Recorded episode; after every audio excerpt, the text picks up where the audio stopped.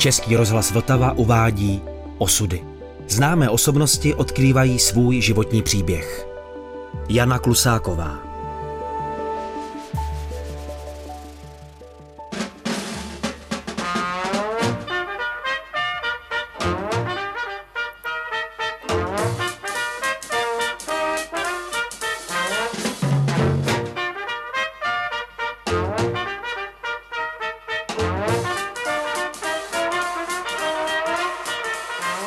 přiběhne pán na nádraží a ptá se tam zaměstnance, prosím vás, pane, jede ten vlak na písek?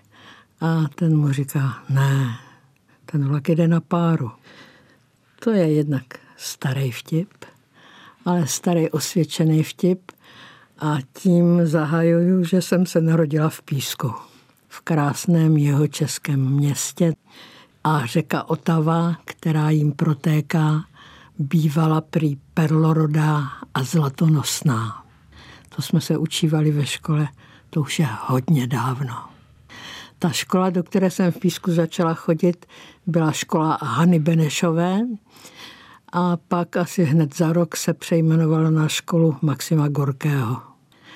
A pak už jsme se odstěhovali do Prahy a tady jsem chodila do Hvězdoslavovy školy v Praze v Břevnově. Narodila jsem se za války v červenci roku 1941 a naši, když se vzali, asi rok předtím, než jsem přišla na svět, tak dostali věnem, tedy maminka dostala věnem dům v Táborské ulici, kde se takhle kousek nad písek, tam je slavný lesní hřbitov a pak už dál se prostě jede na tábor. Babičky bydlely na druhém konci města. Tam jsme chodili procházkou dlouhou přes Kolárovu ulici a ty babičky bydlely v Burketově ulici, která se jmenuje na počest profesora Burketa, což byl jeden ze zakladatelů té slavné lesnické školy. A bydleli v domech naproti sobě, takže moji rodiče, když spolu začali chodit, tak si takzvanou řečí květináčů dávali najevo, jestli je vzduch čistý a jestli se večer někam půjde a tak dál. To jsem se dozvěděla až za odměnu, až mnohem později. Na válku se pamatuju jenom velice matně, ale vím, že když byly nálety, tak babička se mnou chodila do sklepa a tam na mě lehala, takzvaně mě přikrývala vlastním tělem, protože se v písku bombardovalo nádraží a tam mě babička prostě zachraňovala před bombami. A taky se pamatuju, jak byl konec války a jak maminka takhle v tom našem domě na táborce tancovala na odpočivadle s paní Baušovou. Baušovi bydleli v přízemí, my jsme byli první patro a jak se radovali, že je konec války a tak já jsem se radovala s nima. Aspoň jsem si myslela, že to musí být. A takhle se narodil Péťa, můj brácha. Totiž já jsem měla být chlapeček. To mamince říkali po nějakém vyšetření, že to bude chlapeček. No tak naši všechno připravili, modrou výpavu, modrý kočárek a jméno, že to bude Honzíček. No a pak to bylo zklamání, se narodila holka hubená, hrozně jsem byla. A žádný Honzíček, no tak jsem byla Jana. Celá v modrým. Tatínek byl hodný, maminka byla přísná, co si budem povídat. Maminka si zřejmě myslela, že mě musí fackovat. Fackovala mě fest tedy od mala. Já se pamatuju, jak jednou na 28. října tam byl takový pomníček, tam nedaleko, co jsme bydleli. A tam kladeči věnců položili věnce a já ještě s nějakými kluky jsme tam po těch stuhách z toho malého kopečka u toho pomníku, kteří jezdili dolů. Já přišla domů, měla jsem ušpiněný kabátek a maminka mě vyhazovala z domu. A vím, jak jsem stála před těma dveřma a koukala jsem do kastlíku. A hrozně jsem brečela a maminka řekla, že mě takovou špinavou nechce. Kolik mě to mohlo být? Pět let? A když mě bylo pět let, tak se narodil Péťa.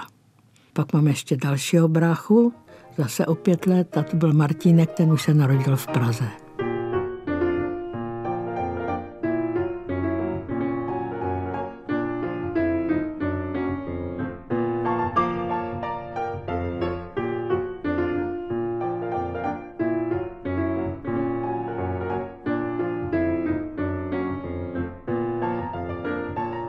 Ta maminčina přísnost taková, ta mi zůstala v paměti a nikdy jsem taková nebyla. I když se říká, že ty děti to potom kopírujou, ne, nebyla jsem nikdy taková. Akorát na ty bráchy svoje, to jsem tak jako, byla jsem starší sestra, tak jsem na ně hartusila, ale jsem je nebyla. Musela jsem je hlídat. Vím, že Péťa, měli jsme takový dvorek a Péťa měl trojkolku a pořád jezdil chudák dokola kolem toho dvorečku na trojkolce. Já jsem ho musela jsem být u toho. A taky měli jsme slepice a taky se pamatuju, jak jsem nesla vajíčka z kurníku a oni mi dvě upadly a rozbily se a jak jsem se bála jít nahoru, že co bude, že jsem rozbila dvě vejce. Maminka byla opravdu hodně přísná, teda musím říct. A pak, když jsem byla u babičky z což byla tatínková maminka, a šla jsem pro vejce a dvě jsem rozbila a babička vůbec nehubovala.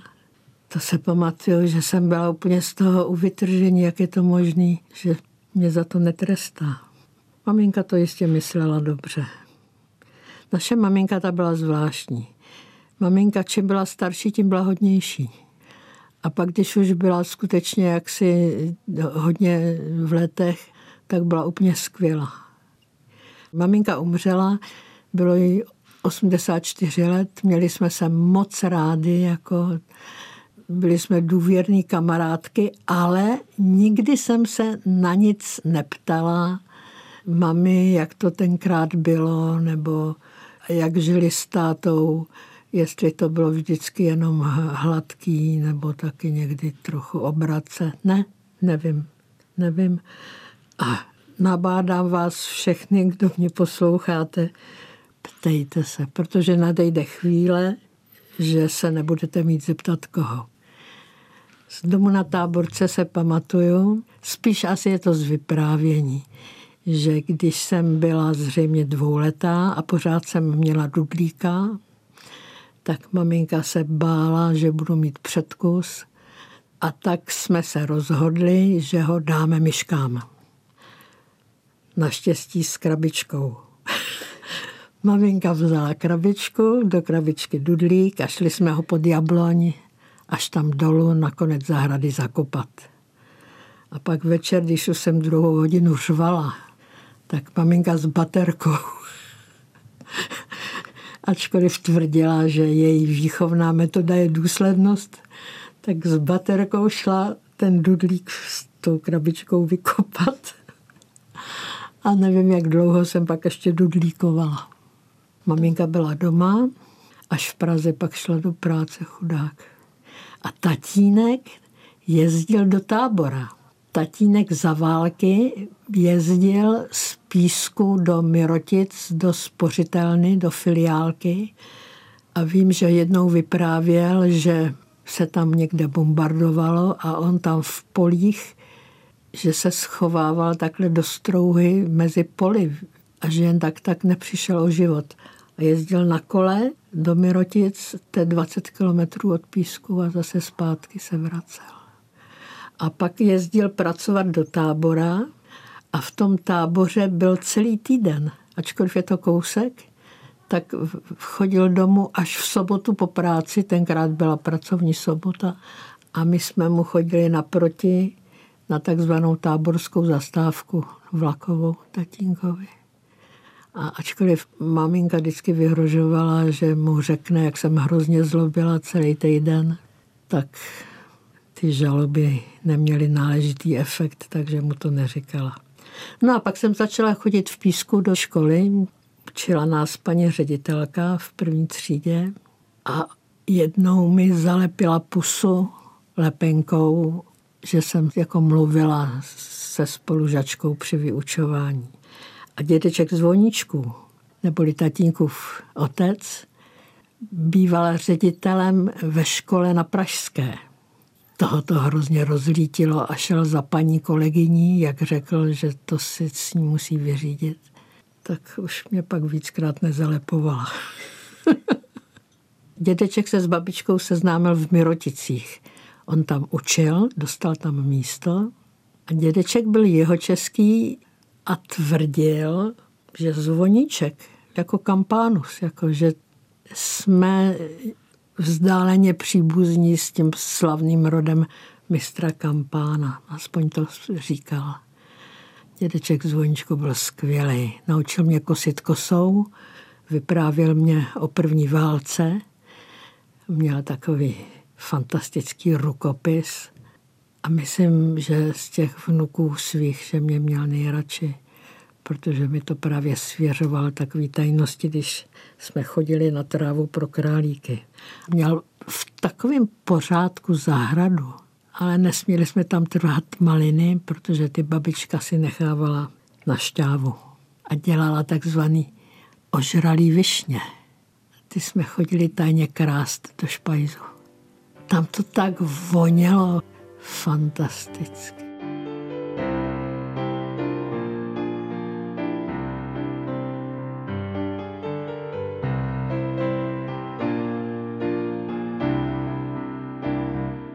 Když jsem v Písku chodila do první třídy, bylo rané jaro, tak přijel na Písecké velké náměstí Zdeněk Nejedlý.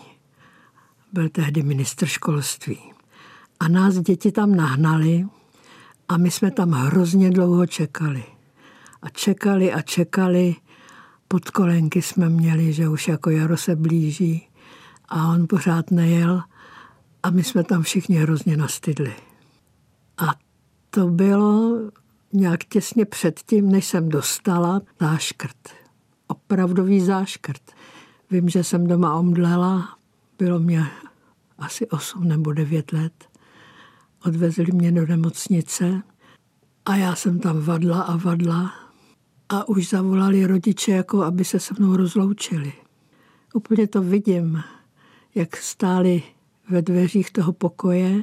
Tatínek měl takovou žlutou koženou bundu a mě bylo všechno jedno. A vím, že mi dávali nějaký injekce, že říkali, že nějaký koňský, nebo já už nevím prostě. A to nezabralo. A tak když už jako bylo skutečně, jako už se nedalo nic zkazit, tak zjistili, že maminka má stejnou krevní skupinu jako já. A v rychlosti na té posteli celý zakrvácený mi dávali transfuzi. Přímo z ruky do ruky, z maminčiny domí a to mě zachránilo. Vím, jak to honem míchali v takové té kádince, aby se ta krev nesrazila a prostě maminčina krev mě zachránila. Já jsem ještě zapomněla říct, že moje maminka sice byla matka tří dětí, ale sama byla jedináček. Docela přísně vedený, ale Například maminka skvěle hrála na klavír. Dokonce jsem o ní četla v nějakém píseckém tisku, že byla virtuoska. A když měla dobrou náladu, tak se dala ke klavíru a hrála Ješkovy písničky a já jsem k tomu zpívala a maminka hrála bezvadně.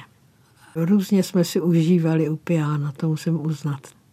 No a byla tenistka výborná v písku výborně plavala, skákala šipku do vody ve velmi zralém věku.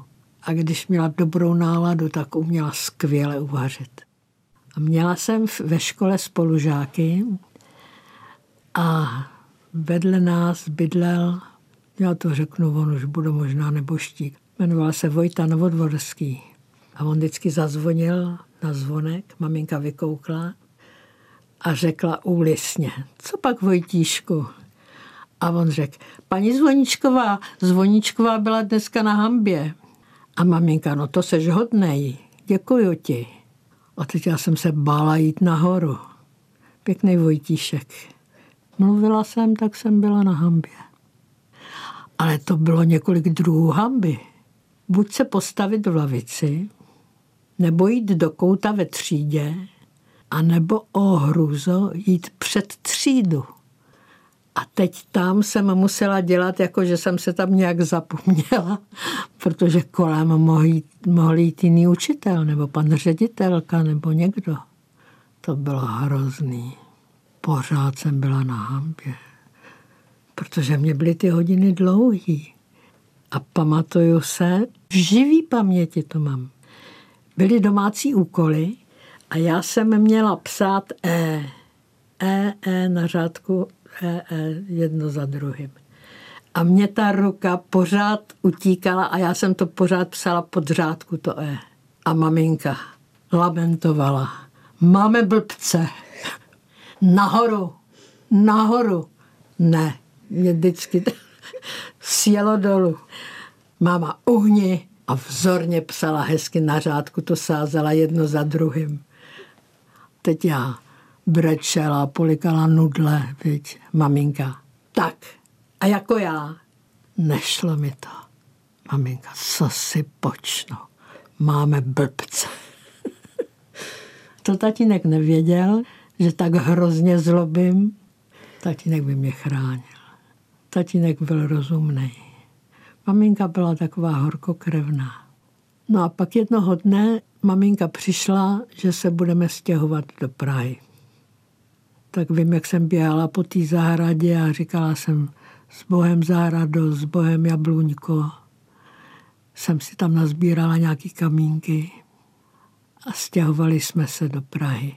A našim dali vybrat, že buď mohli mít byt v Dejvicích, takzvaně v jedné rovině. Vím, že maminka byla okouzlená, že tam byly rozšupovací dveře a že ty dveře se rozšupovaly takřka po celé délce toho pokoje, takže z toho byla jako obrovská plocha. Vím, že maminka říkala, tam by si mohla jezdit na koloběžce, jak jsem si to představovala, jak tam jezdím na koloběžce. Ale nebo nedostavěné rodinné domky za vojenskou nemocnicí ve Střešovicích. To byl konec světa. Tam končila tramvaj u vojenské nemocnice a dál už byl venkov. Po Petřinách dnešních nebylo ani památky. Byly tam pole a třešňové aleje. Pan Heliman tam měl polnost. Vím, že mu vždycky uteklo prase, jak ho honil v takový mohutný kožený zástěře. Jak kupoval chleby a ty bochníky si takhle zalacl, ty zástěry strkal. Skutečně jsme tam žili takovým venkovským životem. Žádný ploty, teď jsou tam zahrady oplocený neprůhlednýma plotama. Ani nevím, jestli za tím plotem tam ječejí holčičky nebo kluci. To je zajímavé, jak se to všechno změnilo. Tátové tam v neděli dopoledne hráli volejbal. Všichni všechny znali, dost si lidi pomáhali, tak bylo to tak jako takový přátelštější daleko. Tatínek dostal práci v Praze, takže se sem stěhoval za tou prací. A já jsem začala chodit z toho větrníku dolů do Břevnova, do Hvězdoslavovy školy a furt nás přibývalo, pořád se stěhovali noví a noví lidi. A pak nás bylo ve třídě 50. Slovy 50. Byly kamna ve třídě, tam se topilo. Teď tam byly ty mokré kabáty, z nich se pářilo normálně. Pod nima byly boty, pod těma kabátama. A paní učitelka Kašpárková, jak bych ji viděla, ale jak je to možné, že ti svěráci znali? to, to úplně, jak ji hrála Dana Kolářová, tu nešťastnou učitelku v obecné škole, jak se z toho zblázní a odchází do daleka, tak to bylo tady úplně to samé s tou paní Šterkou Kašpárkovou, která vždycky takhle stála na tom stupínku a tenkrát se ještě nosili podvazkový pasy. Tak ona si ho takhle vždycky popotahovala, ten pas, úplně jí to bylo jedno, že my děti na to koukáme, byli jsme čtvrtá třída. A Evě Škarpíškový, která byla snad neteř Jaroslava Seiferta básníka, tak Evě Škarpíškový takhle vyrvala hrst vlasů, paní učitelka, protože holka se zřejmě bavila, pak ta paní učitelka taky nějak eh, byla odejita. Prostě nějak to tam nervově nezvládala.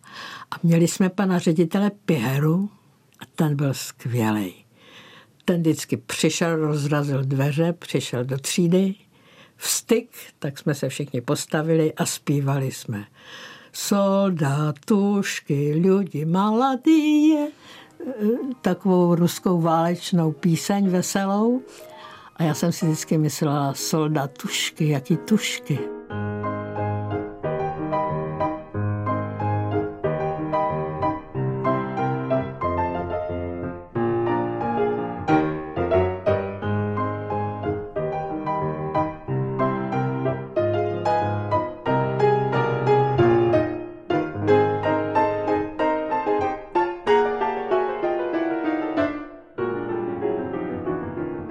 Jednou jsem šla ze třídy domů, jsem šla nahoru na ten větrník, takovou tou úvozovou cestou zablácenou a tam z takových strání se běhla horda kluků.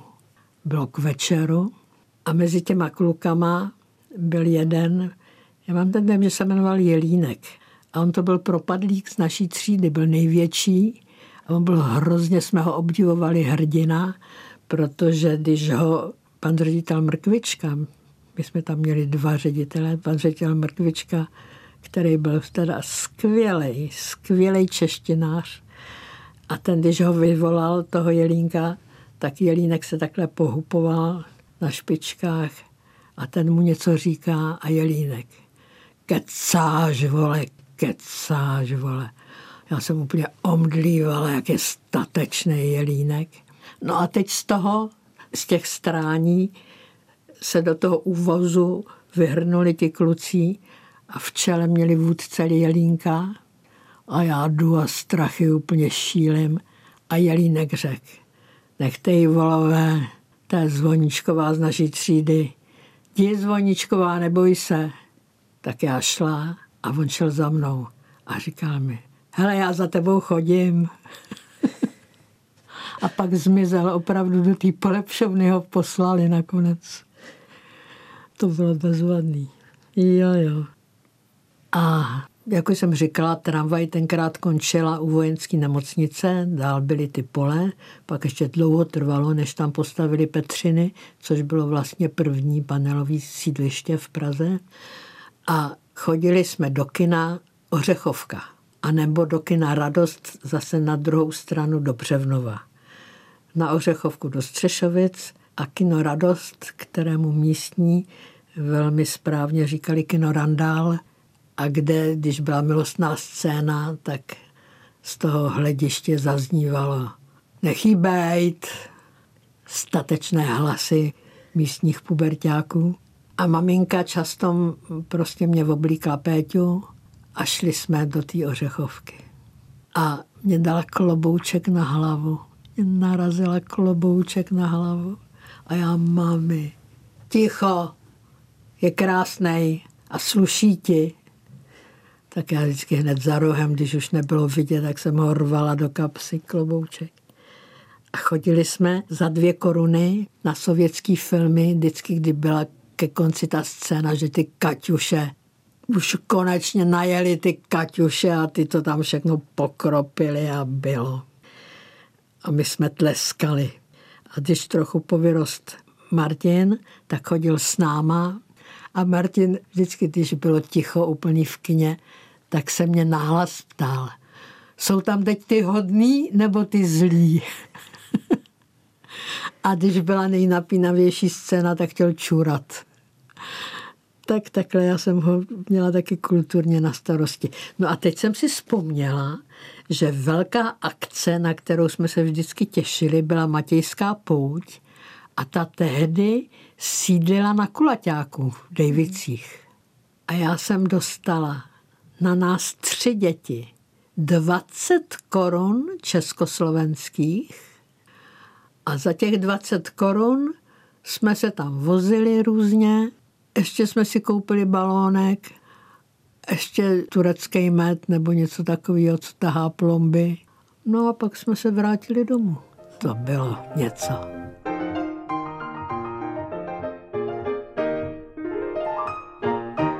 No jsme v 50. letech. A my jsme měli ruštinářku. Ona se jmenovala paní čtelka Havlová. No a teď jsme přišli a ona tak plakala. Úplně byla oteklá. Děti, plačte. No zemřel soudruh Stalin. No tak my jsme sice neplakali, ale byli jsme z toho vykulený. A ona říkala, i to slunce pohaslo a že budeme psát kondolenční dopisy do Ruska. A tak nám to předepisovala, co jako máme napsat, tak jsme to psali. A teď jsem šla z té školy domů a teď jsem si řekla, no jo, ono to slunce fakt nějak pohaslo, jako mi to připadalo. Co teď bude? Protože ona říkala, co s námi bude? Tak já přijdu domů, viď? A říkám, mami, a maminka nic. Maminka, pojď je rajská. A já, mami, teď to slunce pohaslo. Co s námi bude? A maminka, no neboj, pojď. Dobře to dopadlo. v pioníru jsem byla. To je taky skvělá příhoda, protože všichni budeme šátkovaní a přijde básník, živý básník jménem Branislav a ten nás bude šátkovat. No tak přišel živý básník a řekl, pionýři, jak krásné je přicházet mezi vás. A já jsem si říkala, no takhle mluví jenom básníci. A pak slyším v rádiu o nějaký týden později, že básník Branislav otvírá mateřskou školu a říká, děti, jak krásné je přicházet mezi vás. Byla jsem velmi zklamaná. No, škola mě nikdy moc nebavila, ale já jsem v Praze začala chodit do pražského dětského sboru. Nejdřív jsem začala chodit do Kulínčat. Maminka, když byl konkurs u Kulínčat, tak řekla, jdi. Tak jsem šla, zaspívala jsem Petře Pavle, co chceš na mě a byla jsem přijata. Ale mně se tam nelíbilo. A tak jsem tam přestala chodit a začala jsem chodit do pražského dětského sboru a ten řídil Čestmír Stašek a ten byl absolutně skvělý. Žádný nás holčičky nevyznamenával, naučil nás zpívat z listu, skvělý repertoár, náročný, zpívali jsme Janáčka, Martinu, ale národní písničky, všechno možný. Petra Ebena, který byl tak krásný, přišel živej na koncert do Rudolfína. Všechny holky jsme ho milovali. Pořád jsme běhali k Vltavě tam se ochlazovat. My jsme totiž jednou ročně mývali koncert v Rudolfínu z jara. Vím, že maminka říkala, jsem tě slyšela, protože všechny jsme tak vroucně zpívali písně Petra Ebena. U potoka vrba stála, první probouzí se z jara. Nikdy na to nezapomenu.